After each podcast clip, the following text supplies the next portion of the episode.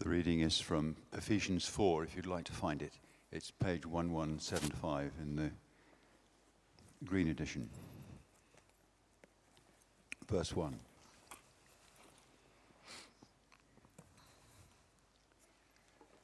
As a prisoner for the Lord, then, I urge you to live a life worthy of the calling you have received. Be completely humble and gentle. Be patient, bearing with one another in love. Make every effort to keep the unity of the Spirit through the bond of peace. There is one body and one Spirit, just as you were called to one hope when you were called. One Lord, one faith, one baptism, one God and Father of all, who is over all and through all and in all. But to each one of us, grace has been given as Christ apportioned it. This is why it says, when he ascended on high, he took many captives and gave gifts to his people. What does he ascended mean, except that he also descended to the lower earthly regions? He who descended is the very one who ascended higher than all the heavens, in order to fill the whole universe. So, Christ himself gave the apostles, the prophets, the evangelists, the pastors and teachers, to equip his people for works of service, so that the body of Christ may be built up, until we all reach unity in the faith and in the knowledge of the Son of God, and become mature, attaining to the whole measure of the fullness of Christ. Then we will no longer be infants, tossed back and forth by the waves and blown here and there by every wind of teaching, and by the cunning and craftiness of people in their deceitful scheming. Instead, speaking the truth in love, we will grow to become in every respect the mature body of him who is the head, that is Christ. From him, the whole body, joined and held together by every supporting ligament, grows and builds itself up in love, as each part does its work. This is the word of the Lord. Thanks be to God.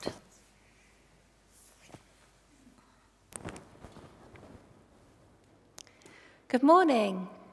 It's lovely to be with you to explore the call of a pastor in Ephesians 4. Over the last few weeks, we've been particularly looking at verse 11, the fivefold ministry. That is apostle, prophet, evangelist, pastor, and teacher. Do you like stories? Well, I'm going to read one to you now. Are you sitting comfortably? Then sit back and relax. Once upon a time, in a local church, there were four people named Everybody, Somebody, Anybody, and Nobody. There was an important job to be done, and everybody was asked to do it.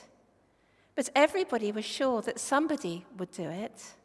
Anybody could have done it, but nobody did it. Then somebody got angry about it because it was everybody's job. But since everybody thought that anybody could do it, and nobody realized that anybody wouldn't do it, it ended up that everybody blamed somebody, and nobody did the job that anybody could have done in the first place. Right about this time, a fifth person visited the church. This person's name was Confused. He looked around, saw what was happening, and never came back. This describes what can happen in a local church which has not got clear leadership, not St. Swithin's, of course. It is unclear who is supposed to do what, and this leads to confusion, frustration, and hurt feelings. But church is not supposed to be this way. God never meant for church to be confusing. Since God is the architect of the church, he shows us exactly how the church is formed and how it grows and functions. Jesus gives gifts to his people in the church so that all the saints get equipped for maturity, growth, and love. the key to becoming what God wants us to be, the key to getting reshaped by the gospel, is being part of a community that helps us do this. The difficulty in this is that in the Western culture, we see everything individually rather than communally. Christ's role in salvation is to form a people who work this out together. So we need each other, and we need leadership. In Ephesians 4:1, as a prisoner for the Lord, I urge you to live a life worthy of the calling you have received. What does it mean to live a life worthy of the calling? How do I know I'm being called? How do you know that you're being called? The call of God sets people in positions. The calling is when the desire is so strong to see Christ exalted and people saved and brought to maturity. The call needs to be recurrent, not a flash in the pan, and to be Bible-saturated and soaked in prayer. We are encouraged to find which out of the fivefold ministries is our main core calling to serve in. That is from apostles, prophets, evangelists, pastors, and teachers. The call of a pastor. The Greek word for pastor is poimenas, the noun for shepherd. So Christ gives people gifts to be like a shepherd, to look after and care for the flock. Jesus called himself the Good Shepherd, the shepherd who knows his sheep by name and lays down his life for them. The shepherd also protects and provides for his sheep. The Psalms show this in the well-known Psalm 23, "The Lord is my shepherd." The Lord is my shepherd, I shall not want. He makes me lie down in green pastures. He leads me beside quiet waters.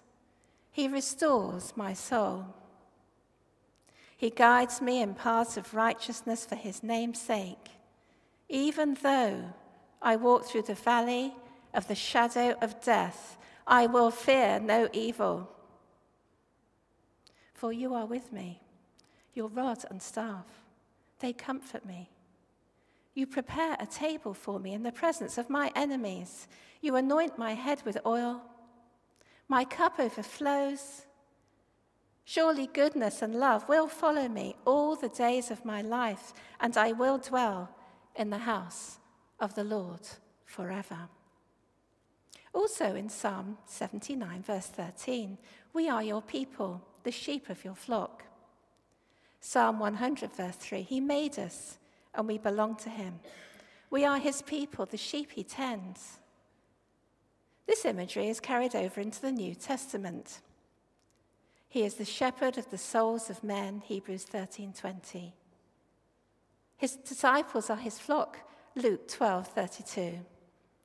He has pity on people because they are like sheep without a shepherd, Matthew 9:36.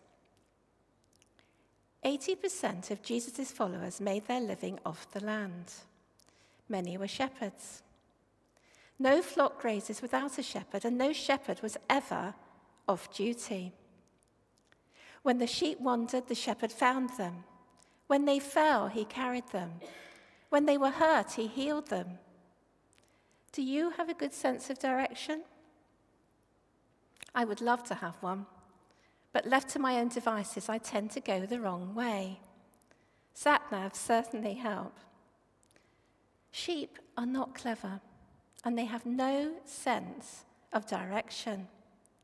They need someone to lead them on paths that are right. Psalm 23:3, they have no natural defense, no claws, no horns or fangs. They tend to wander into running creeks for water, and then their wool gets heavy and they drown. Sheep need a shepherd with a rod and walking stick, Psalm 23:4. We too get lost. We all have wandered away like sheep. Each of us has gone his own way, Isaiah 53:6. The pastor is a shepherd, and as we see in Psalm 23, he is Christ's hands and feet on this earth. As we are all displaying some of God's splendor through the giftings that God has already given to the church. Psalm 23:3, he restores my soul. Here, pastors are instrumental in guiding people through brokenness back to wholeness and healing their souls from wounds that keep them stuck where they are. We are not meant to sit in disappointment and not get up, wallowing in the despair, hopelessness, and self-pity, reliving the pain, replaying the hurt until it gets a hold on us. When we forgive and surrender to God the heavy sack of discontent and disappointment, we don't just give up something, we gain something. God replaces it with a lightweight grace to help us have an attitude of gratitude. Can't we learn to be content? Paul says that godliness with contentment is great gain, 1 Timothy 6:6. As we surrender, we can gain our self-respect. We can gain joy. We can gain the faith to say, "The Lord is my shepherd, I shall not want." There is a time for everything. There is a time to grieve and a time to heal.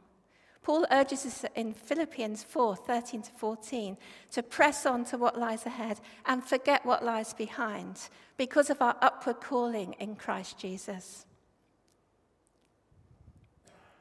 A time to heal in Ephesians 3:3 was the title of a recent retreat some of us from St. Swithin's attended at the Harnhill Centre of Christian Healing, where we received excellent teaching and an opportunity to worship, be prayed for, and to heal in the presence of God. We all have a calling here at St. Swithin's. We all have a role, a baton to pick up and run the race that is set before us. Let us discover what our upward calling is. Nothing is wasted in the kingdom of God. And God can use everything we have, everything we have been through, and all that we are and will become to help others. Coming alongside, the pastor shepherds God's people and has a tender heart of compassion and empathy to come alongside with patience and kindness. It's having a heart for others to help them to come to wholeness in Christ. Colossians 2:10, and you have been made complete in Christ. They can often be wounded healers in that they have suffered and been healed in order to reach out to others. Pastors are good listeners and are easy to talk to and share your inner feelings with them. They build up a relationship of trust, of being a safe person. That is going to keep your confidences and help be part of restoring your dignity as a person made in the image of God. They are comfortable with one-on-one chats and showing hospitality, welcoming people into the church and into the presence of God.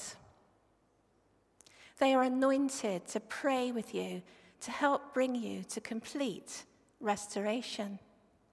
It takes courage to share. It's okay to not be okay. Have you ever heard this phrase before? I first came upon it when my mother had just died, and a friend who was a counsellor said this to me when I happened to see her in a coffee shop, and it really helped me. It gave me permission to not be okay and allow the waves of grief to flow over me.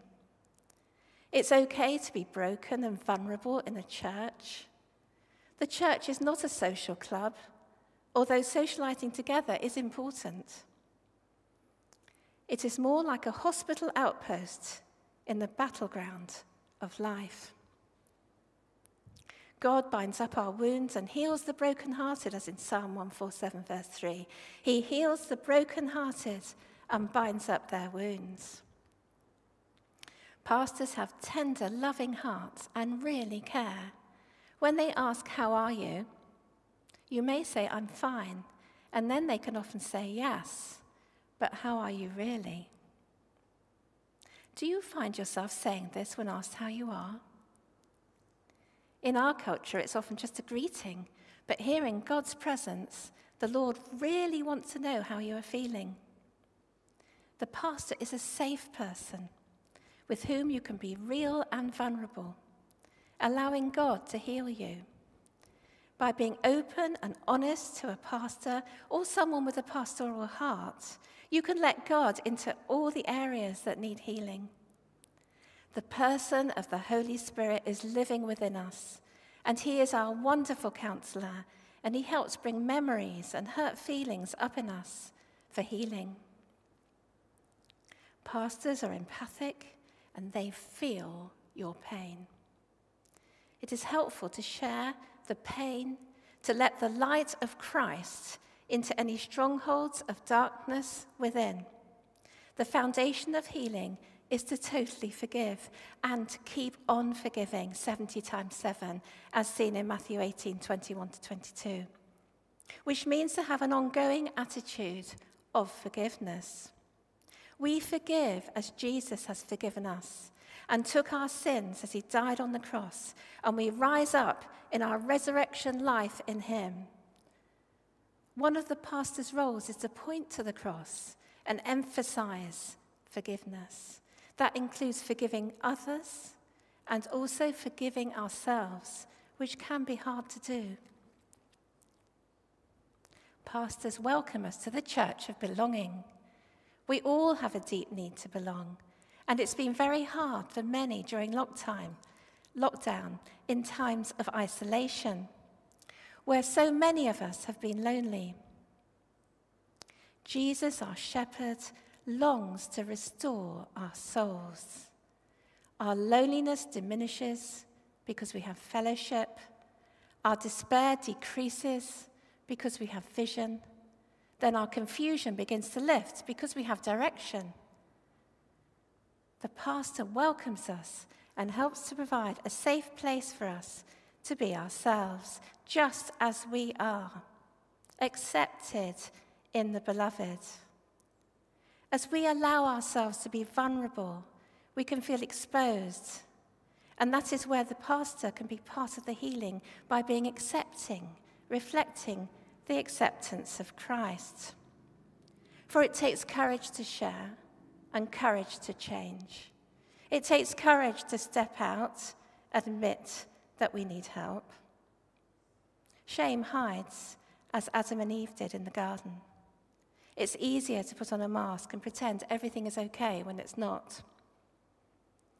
Pastors bring life and healing to God's ministry and allow people to feel that they are part of a greater family.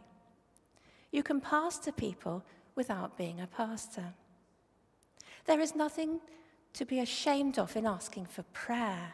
We are all a work in progress, Philippians 1:6, being confident of this, that he who began a good work in you will carry it on to completion until the day of Christ Jesus. In a nutshell, in the fivefold ministry, the call of a pastor means having a pastoral heart, which many of you may have. Let us pray together. Abba, Father, we thank you that you hear us, and we thank you for the power of your love. Lord, we thank you that you are our shepherd, and that we have grace for every sin, direction for every turn, a candle for every corner, and an anchor for every storm. We thank you that you are in the restoration business, that you love broken people and long to see us whole and complete in you.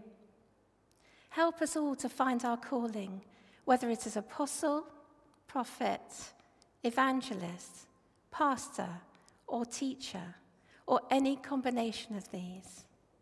Help us see ourselves as you see us, precious and honours in your sight, and let us step out as the wounded healers to help others and help us to be transformed, to be more like you, and to receive all that the Father has for us.